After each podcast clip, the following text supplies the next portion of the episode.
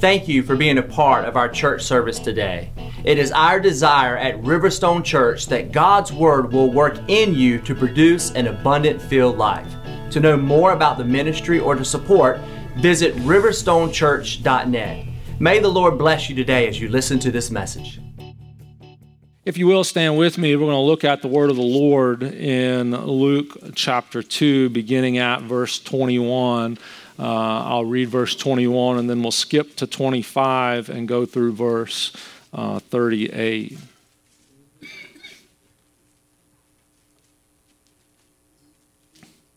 Actually, I'm just going to read that whole passage. Um, so we'll start at verse 21.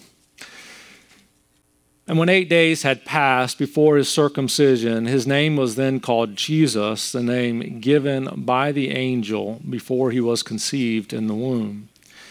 And when the days for their purification, according to the law of Moses, were completed, they brought him up to Jerusalem to present him uh, to the Lord. Uh, so, two uh, events here the circumcision of the Lord Jesus, and then about 40 days later, they would have, or 40 days from his birth, they would have gone up to uh, the temple in Jerusalem to present him uh, to the Lord. Verse 23 As it is written in the law of the Lord, every firstborn male that opens the womb shall be called holy to the Lord. Verse 24, and to offer a sacrifice according to what was said in the law of the Lord, a pair of turtle doves or two young pigeons. And there was a man in Jerusalem whose name was Simeon, and this man was righteous and devout, looking for the consolation of Israel. And the Holy Spirit was upon him, and it had been revealed to him by the Holy Spirit that he would not see death before he had seen the Lord's Christ. And he came in the Spirit in, into the temple. And when the parents brought in the child Jesus to carry out for him the custom of the law, then he took him into his arms and blessed God and said, Now, Lord, you are releasing your bondservant to depart in peace according to your word. For my eyes have seen your salvation, which have been prepared in the presence of all peoples, a light of revelation to the Gentiles and the glory of your people Israel. And his father and his mother were amazed at the things which were being said about him. And Simeon blessed them and said to Mary, his mother, Behold, this child is appointed for the fall and rise of many in Israel, and for a sign to be opposed, and the sword will pierce even your own soul, to the end that thoughts from many hearts may be revealed. And there was a prophetess, Anna, the daughter of Phanuel of the tribe of Asher. She was advanced in years and had lived with her husband seven years after her marriage, and then as a widow to the age of 84. She never left the temple, serving night and day with fastings and prayers. At that very moment, she came up and began giving thanks to God and continued to speak of him to all those who were looking for the redemption of Jerusalem. Heavenly Father, we thank you for the public reading of Scripture, and we ask you to speak to us through your word today. Help us to apply this word to our heart faithfully, Lord. And we thank you for it. We thank you for the ministry of your Holy Spirit, even during this service today. And we pray that it would continue uh, for your glory, Lord. And we ask these things in your precious name, we pray. Amen. Amen. Amen. You may be seated.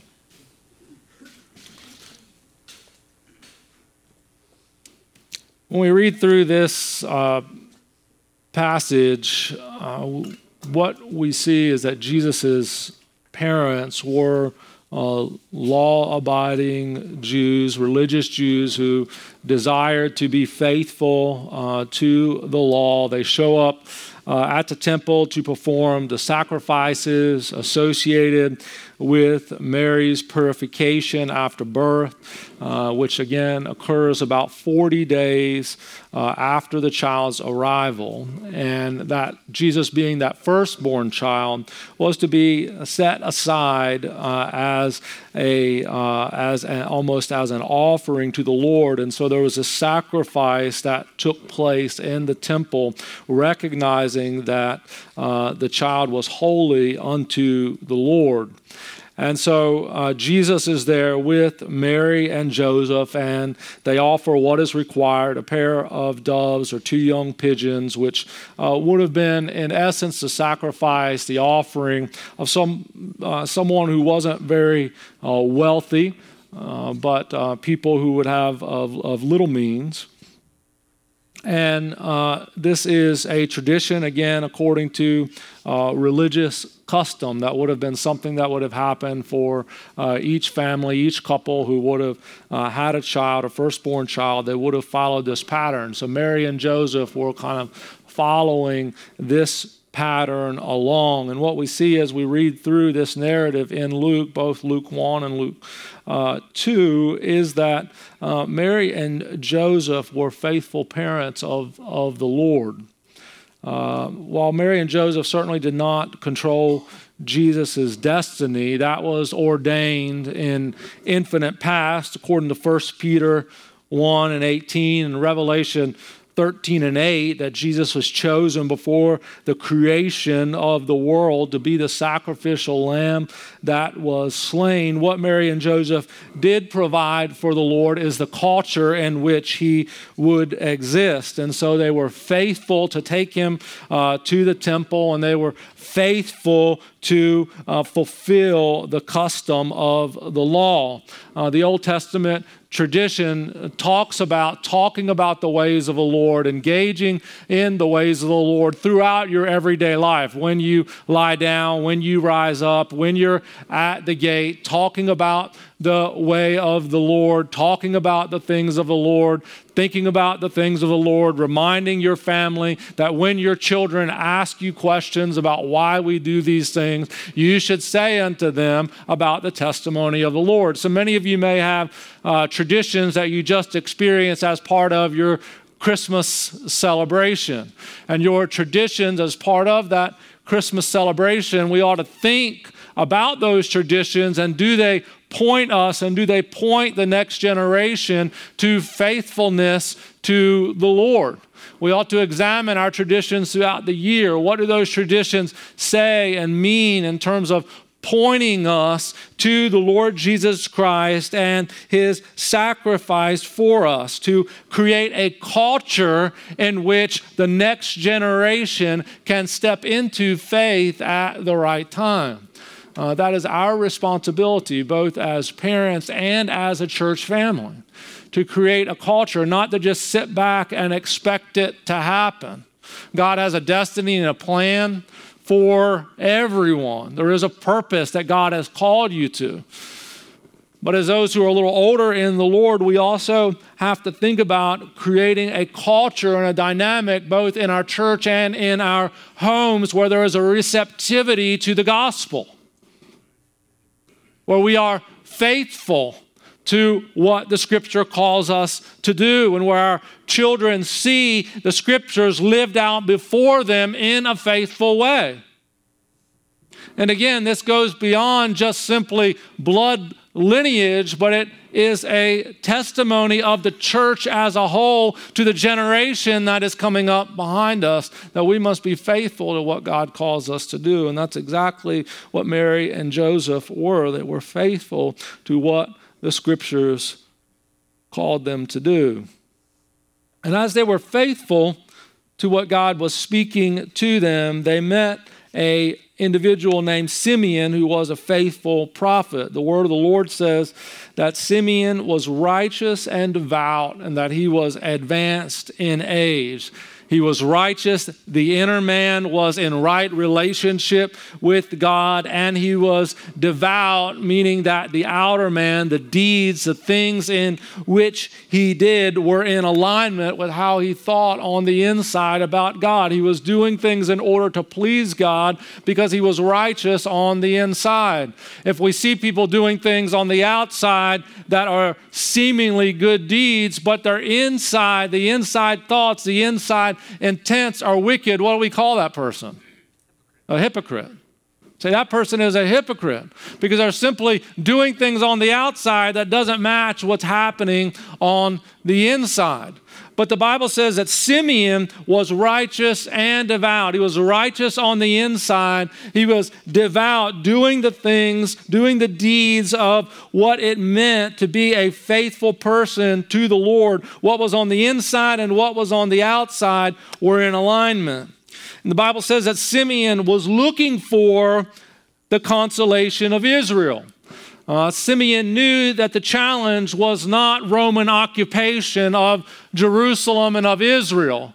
He understood conceptually that this wasn't the ultimate problem, but it was the condition of the heart and the blight of sin. Simeon had an understanding of this. He was looking for the consolation of Israel.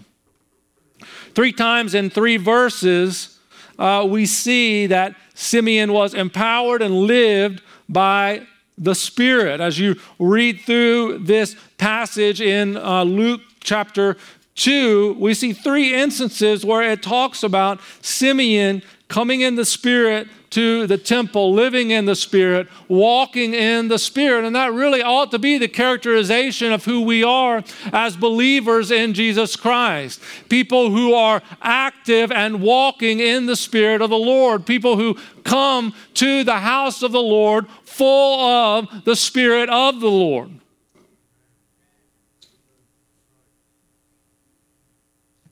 He came in the temple in the Spirit. Now, we ought to long to come to God's house in the Spirit. Simeon was faithful in waiting. His calling in life was to fulfill one purpose, to lay his physical eyes upon the Messiah. And once he sees the Messiah, he is discharged of his responsibility. Interesting, isn't it? Someone who is elderly waiting, God has given them a word, God has given him a promise. God has spoken to him about what is going uh, to happen, that he's going to be able to lay his eyes upon the Messiah, the one who is going to bring redemption to Israel. And so throughout his life, he's anticipating, he's waiting, he's uh, living in the Spirit, he's doing the things that are righteous and devout. His heart is right, but he is looking for the promise that has been given to him. He is waiting on the promise. And the Bible says that he is advanced in age, but we can understand through reading the passage that he hadn't lost hope. He hadn't turned away from the promise. He hadn't turned back. He hadn't turned aside, but he was continually being faithful, not knowing if today was going to be the day or tomorrow was going to be the day or the next day was going to be the day. But he was hopeful in waiting that with his physical eyes, he would lay them on the Messiah and see the Lord Jesus Christ. And that is is exactly what happens. The picture here is that it's like a, a, a sentinel guard waiting for something to take place, watching, waiting, looking. Have you ever been to the tomb of the unknown soldier in D.C.? And kind of seen the activity of waiting and watching and anticipating. You think that the guards, I, I believe they take 21 steps one way, wait 21 seconds, turn, take 21 steps. Everything is completely choreographed and timed. And if you've ever seen kind of the video where there's this like viewing stand over here, and if you think they're focused and they're just watching what is straight ahead of them, but if someone gets a line out of here, they immediately snap to a snap to attention and address the person who's out of line, whether it's being loud, whether it's stepping beyond where they're supposed to step. They are anticipating what is going to happen. And this is similar concept to what Simeon was doing. He was as that sentinel guard keeping focused on the Lord, but waiting and anticipating this coming of Messiah. Faithfulness. And he gives this prophecy that is kind of both, both hopeful and foreboding. Hopeful in that there is this longing to see Christ, and Jesus is going to bring peace to both the Jews and the Gentiles, but it is also foreboding in that it is a prophecy of Christ's death to Mary in verses 34 and 35. That there would be a fall and rise of many, and that the sword will pierce even the soul of Mary in order that many hearts would be revealed. I was sharing with someone earlier this week, and an incident had uh, happened.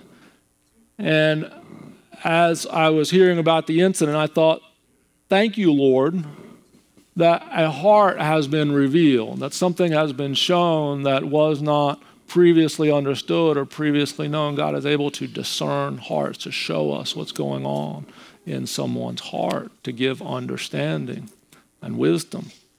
And that's exactly what happened and what continues to happen today through the power of the Lord Jesus Christ, the work of the Spirit in our life. God is able to reveal to us and in us and through us what the intents of our heart will be, are. There's times when I've wrestled with the intent of my heart. What is the intent of my heart? You know, we always think the best of ourselves, don't we? we always think that our motives are pure, and particularly in uh, times of conflict, that the other person's motives are, are impure. And sometimes I think we get confused on those points. We have to step and trust the power and grace of the Holy Spirit to begin to reveal to us even our own hearts. That sometimes we may be the ones in error. Sometimes we need the Lord to bring correction to us, even as we may anticipate correction for someone else. So we have to be open that God, who is the only one who is able to reveal the intent of the heart, would reveal it to us first. Show us our heart. Show us our intent. And Jesus talks about this when he says, when you've got conflict with your brother, first work on that log in your own eye, and then you can see clearly to begin to take the speck out of your brother or sister's eye. Revealing our heart. Simeon, advanced in age, waiting, anticipating the consolation of Israel. And then in the story, we meet Anna, a very unique uh, woman uh, her heritage is given because it's quite unusual. Asher, which means happy, was uh, the eighth son of Jacob. That's the tribe that she was from. Asher was the offspring of Zilpah, Leah's maid, and Jacob's concubine. You can read that story in Genesis 30. And the tribe that descended from Asher belonged to the apostate northern kingdom of Israel. So, kind of an interesting uh, heritage there with Anna, but the Bible clearly identifies her as a prophetess, and she's only among a handful of women in the Bible that bears this title. The others are Miriam, the sister of Moses in Exodus 15 and 20, Deborah, the judge in Judges 4 4, Huldah, the wife of Shallum in 2 Chronicles 34 and 22, Isaiah's wife, who we don't have a name for, in Isaiah 8 and 3. And then Philip's four unmarried daughters in Acts 21 and 9. These are the prophetesses mentioned in Scripture. Uh, generally, the role of a, of a prophet or prophetess would be to foretell, to give knowledge and revelation, or to foretell, to declare, Thus says the word of the Lord. In the New Testament, 1 Corinthians 14 and 3 says that the purpose of prophecy is for upbuilding, encouragement, and consolation. 1 Thessalonians 5 20 and 22 says, Do not despise prophetic utterances, but examine everything carefully and hold fast to that which is good and abstain from every form of evil. 1 John 4 and 1 says, Beloved, do not believe every spirit, but test the spirits to see whether they are from God, because many false prophets have gone out into the world. So, a prophet or prophetess would speak about the things of the Lord, share about the things of the Lord, but we have a responsibility, as the New Testament tells us, to test that word. Uh, as a congregation, I pray God helps us to never despise the prophetic gift, but also test it against the authoritative and written word of God. That we would be faithful to know and to understand what God's word says, but we also would be faithful to welcome the prophetic utterances in our day that are part of what Scripture tells us should even be normative in the body of Christ. Anna, she was part of this group of people who were seen as righteous. The Bible says there were righteous people in this birth narrative of the Lord Jesus Christ. We first see Zachariah and Elizabeth, then Mary and Joseph, then Simeon and Anna. These six individuals, the Bible says, are righteous, and Luke puts them in and tells us about them in this Christmas story. Anna was a widow. She was married but did not remarry. Probably no children because it seems she lived in the temple complex, which would have took care of widows without children. She would have been of a low societal position, being a widow who could not fund herself. And one of the things that's interesting about this is that it tells us that societal position does not preclude God's use of us for his purposes. Think back even to uh, the, the, the, uh, the an- announcement of the Lord's birth to the shepherds the announcement of the Lord's birth to the shepherds, shepherds were seen kind of as the lowest of the low. That's why they were on the outside. They didn't smell good. They weren't seen as uh, the most ethical type of people.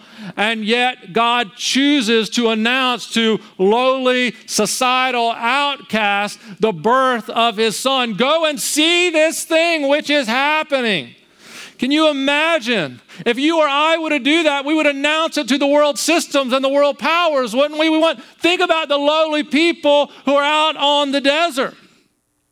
We wouldn't think about the people who are the outcast of society. But that's exactly what we see in this narrative. We see people who would normally not be thought of, people who would normally not be part of the story being brought in, young and old, male and female, part of the story of God's great plan of bringing his son into the world in order that redemption would be accomplished. Anna was elderly, depending on how the, the, the translation of the numbers here work, she was either uh, 84 years old or a widow for 84 years. So scholars say potentially either from 84 years old to 105 years old. And we would just suffice it to say she was old. You know, she was old and she was uh, in the temple but she was doing something special. She wasn't sitting on the sidelines.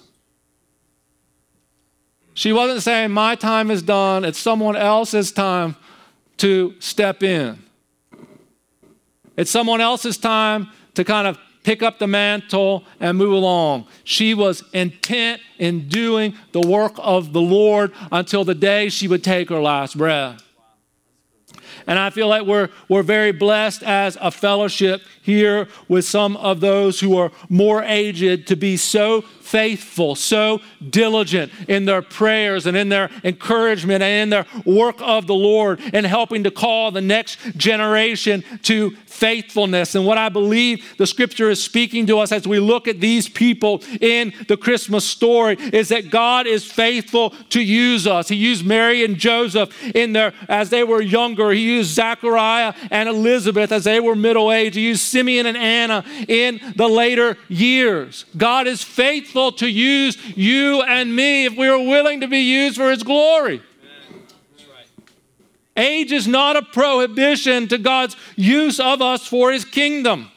Anna, she was in God's location. She was in the temple. She had positioned herself to be in the place that was symbolic for the presence of God's Spirit. This is why you and I must associate ourselves with the things of God. We must be in the place where we know the Lord will meet us. We talk about coming to the altar to pray. It's not because this place is any more special than any other place that you could go and pray, but it is a place where we said we will come and meet the Lord. There's a reason why we gather here on Sunday mornings together because it's, we say in the community of faith, we're going to come together and meet the Lord together, placing ourselves in a situation where it's easier for us to hear the voice of the Lord. And this is exactly what Anna had done. As much and as often as she could associate with the things of God, that is what she did.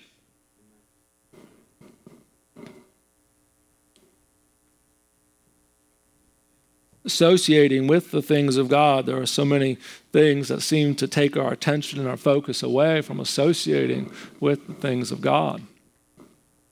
You know, you find yourself maybe feeling like you're away from the Lord or like your relationship with Him isn't as, as maybe purposeful or dynamic as what maybe it was at one time, or maybe it's just never been to where you want it to be.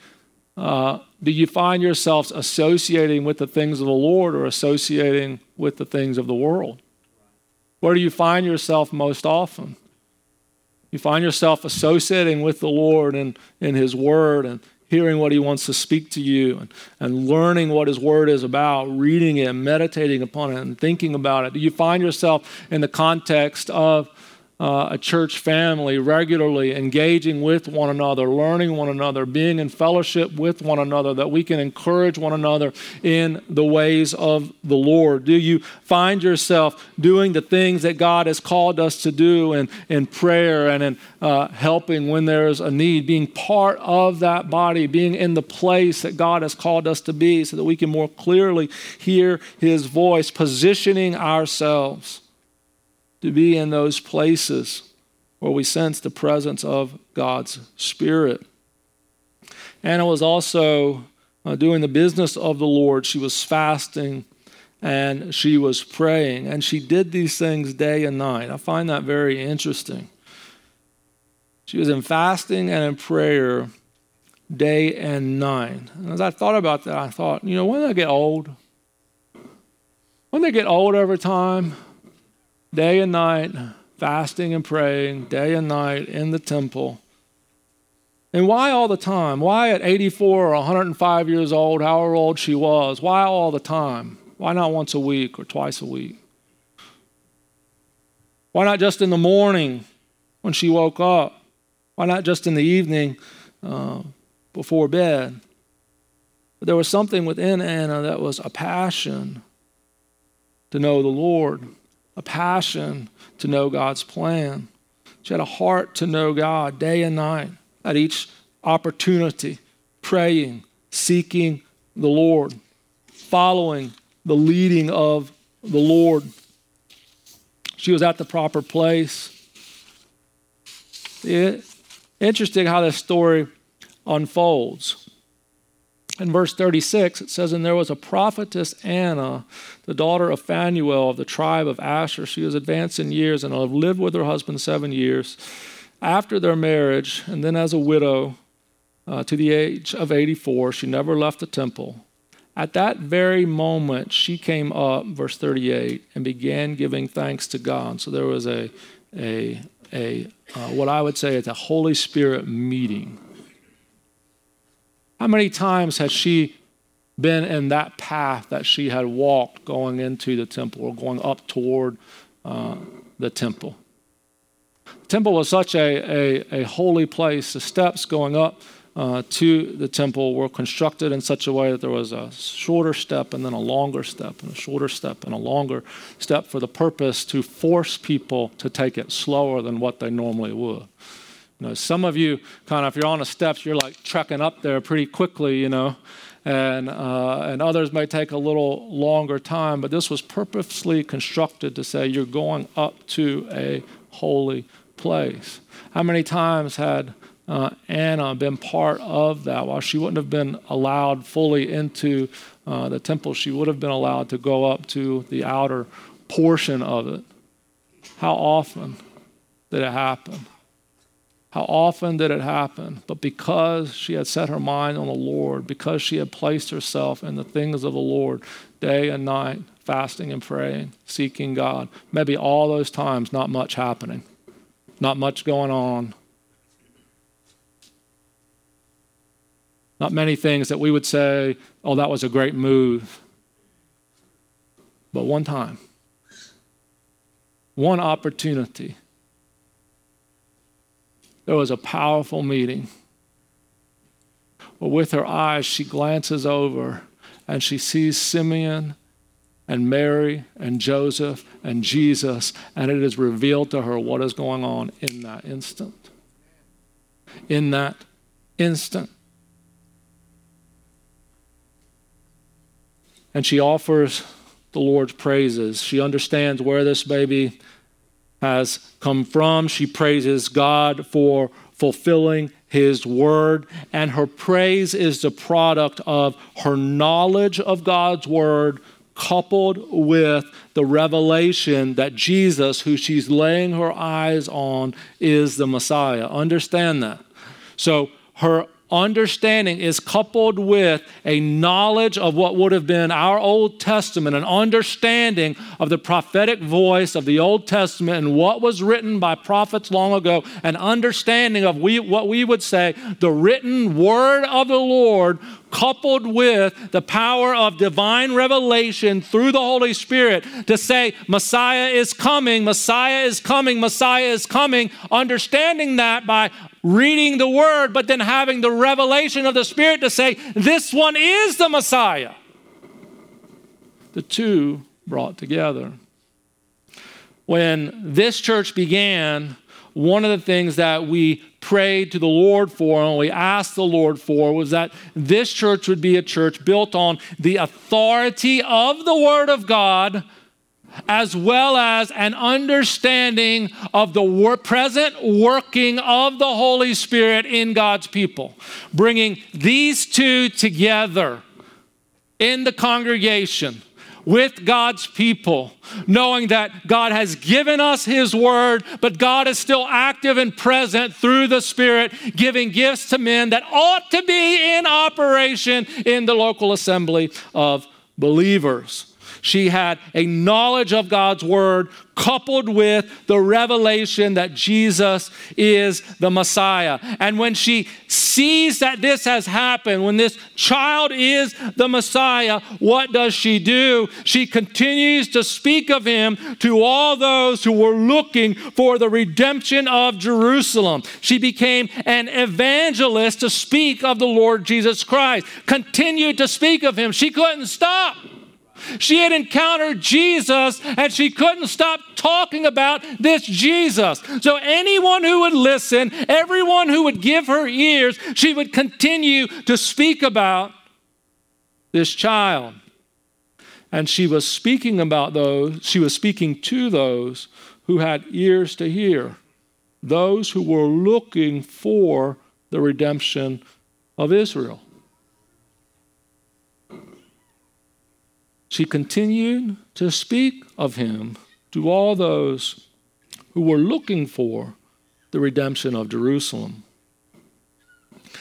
I think one of the applications that we can take away from the faithfulness of Mary and Joseph, from uh, Simeon and Anna's life, and their uh, faithfulness uh, to the Lord is that God calls us as a people to listen to his word and to be faithful day in and day out.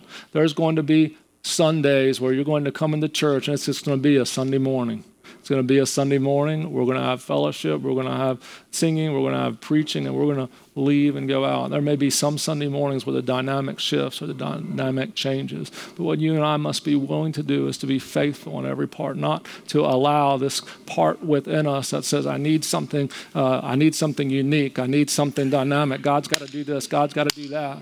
We want to pray for revival. We want to pray for a move. We want to pray for God's uh, touch in our community, but we also are called to be faithful. We're also called to be faithful to those things which God has called us to do and God has spoken to us. When I look at the life of Anna and of Simeon, I pray that's my life. I pray that's my life. That I'm willing to be faithful to the things that God has called me to do. And maybe there's one moment in time where there is a dynamic that shifts everything. But until that moment, I'll be faithful. And so, this Christmas story that we've talked about over the last four or five weeks, a story is a story of God's redemptive plan. When you and I were born, when your mother gave birth to you, you joined redemptive plan of the Lord. And right now, God is either calling you to a saving relationship with Him if you don't have that, or God is calling you to faithful service. And so you have to determine what is your part. What is your part today? What is God speaking to you today? Is He calling you to relationship with Him, a true, dynamic, faithful relationship with Him, where you are like Anna and Simeon and see the power and grace of the Lord? Or is God calling you? You've already experienced that. You've already experienced the glory of relationship with Jesus, but God is calling you to faithful service, to not stop. Maybe that is prayers in the temple day and night. Maybe that is going and telling everyone who will listen about the grace of the Lord Jesus Christ. Maybe that's going on a missions trip uh, to Kentucky. Maybe that's doing other things for the Lord that God would speak to you. As we, I'm going to ask them to come and play, and we're going to sing. And I ask you to think about your role in God's plan. Are you here this morning? And do you not have that relationship with Jesus? I would say the majority of those here, you probably made a confession of faith in your life. Maybe you need to recommit to that. But I also think for each one of us, God calls us to a time of reevaluation of what we're doing for the kingdom. What is our role? our faithful role day and night, looking for what God is doing, understanding that there are prophetic words that are continued, that are spoken in Scripture that have yet to be fulfilled. And that we ought to be praying those in. We ought to be praying and asking God to fulfill His word. Fulfill His word in His church, fulfill His word in the world, fulfill His word by advancing the kingdom. We have a role, you have a role. Not simply my role or Brother Chris's role, Brother Jay's role, Sister Autumn's role, others here at the church. It's not just our role to kind of go out and do and then everybody kind of come in and uh, fellowship. But each one of us has an integral part to play. And to me, that's the beauty of where we are in the Lord. You have a part, and you have a church who wants you to play that part. You have a role. And there is a church here that wants you to take up the mantle of that role in God's kingdom. Let's stand and pray together and ask the Lord to lead us. I pray that He speaks to you today. Uh, maybe as we pray, uh, you know, at times the Lord speaks, many times He speaks directly through His Word. So as we pray, Maybe you're even looking and reading through the scriptures to let the Lord speak to you. Sometimes the Lord gives us what some say is an unction, just a kind of an understanding of this is what we're to do, this is what we're to go. Maybe the Lord may speak to you that way, but we want to pray that today each of us recommit ourselves to the calling that God has given us, both corporately as a people, but also individually. Let's pray together, and then we'll sing you want to come uh, to the altar, certainly that is open. If you do not know the Lord this morning, you want someone to pray with you, you're not in a relationship with Jesus, uh, we'd invite you to come specifically and come to the altar. But also, again, if you need someone to intercede with you, to help you, you're always welcome to come. Lord Jesus, thank you so much for the opportunity that we have today to be in your presence. Lord, I thank you for the word today through Luke chapter 2, the public reading of Scripture that speaks to us about faithful people. Well, we often look to the beginning of the Christmas story during Advent, and we rightly should.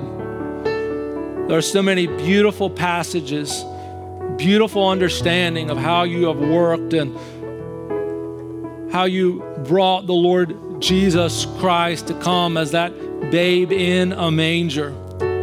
But Lord, the purpose wasn't simply for a babe to come in the manger, but it was for that child to grow into a man and to give his life on the cross as the, uh, the, the ransom for our sins, that there had to be a penalty to be paid for our sin.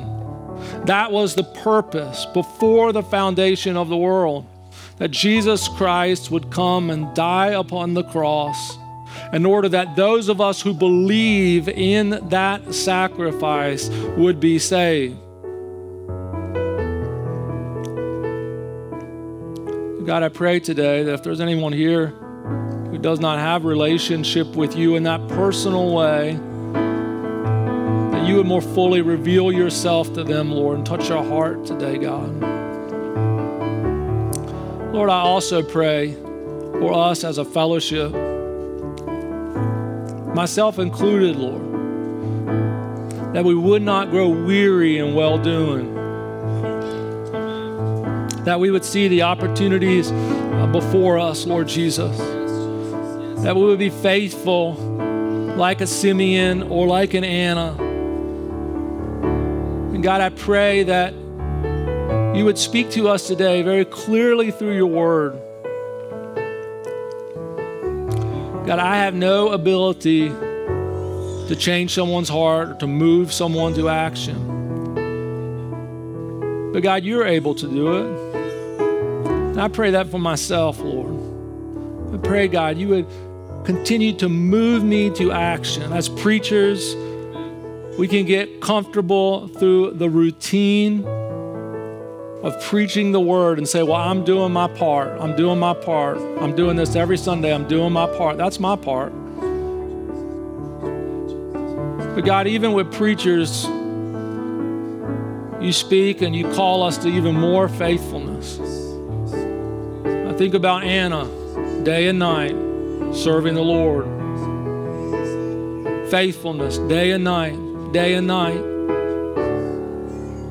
Simeon, waiting, seeking, watching, looking. Stir our resolve, Lord. Stir our resolve for the things that you have called us to.